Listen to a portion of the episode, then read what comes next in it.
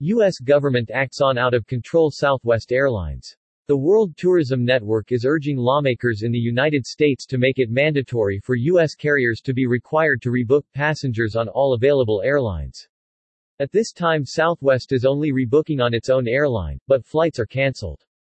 WTN suggests that passengers stranded due to Southwest Airlines operational disaster rebook on another airline without delay and wait for Southwest Airlines to respond, ask for a refund, utilize travel interruption insurance, and reach out to consumer protection organizations.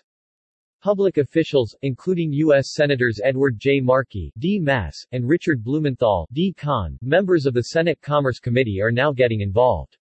The U.S. Secretary of Transportation Pete Buttigieg today told CNN, he talked to Southwest Airlines CEO Bob Jordan. Jordan said he would go beyond and above to make the situation easier for hundreds of thousands of holiday travelers in the United States.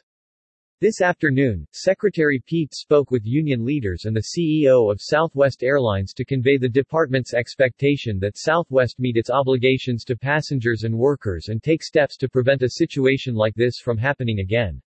It doesn't look like Jordan is putting the power behind his word when at the same time he told Fox News, Southwest Airlines canceled a majority of its flights across the U.S. on Tuesday in what CEO Bob Jordan warned would be another tough day.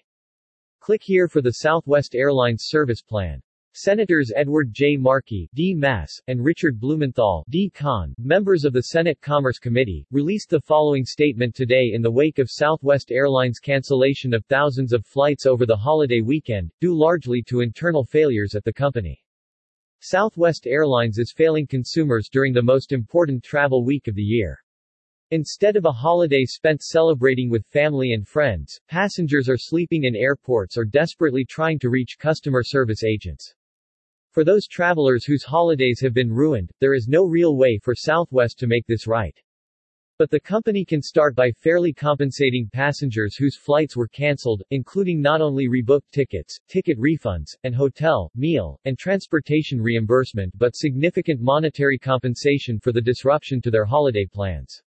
Southwest is planning to issue a $428 million dividend next year the company can afford to do right by the consumers it has harmed.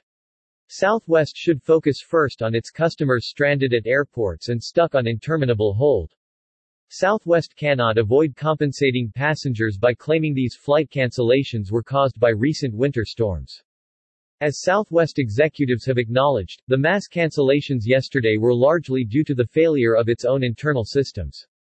As such, those cancellations should be categorized as controllable, and Southwest should compensate passengers accordingly.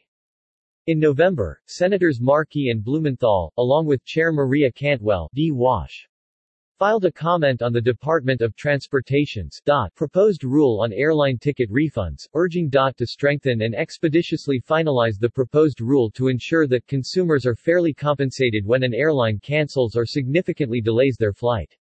In May, the three lawmakers wrote a letter to DOT Secretary Pete Buttigieg urging the department to use its regulatory power to take actions to protect consumers by clarifying and codifying policies requiring carriers and ticket agents to provide prompt refunds after a flight is canceled or significantly delayed, as well as clarifying the rights for consumers who are unable to travel due to government restrictions or the declaration of a public health emergency.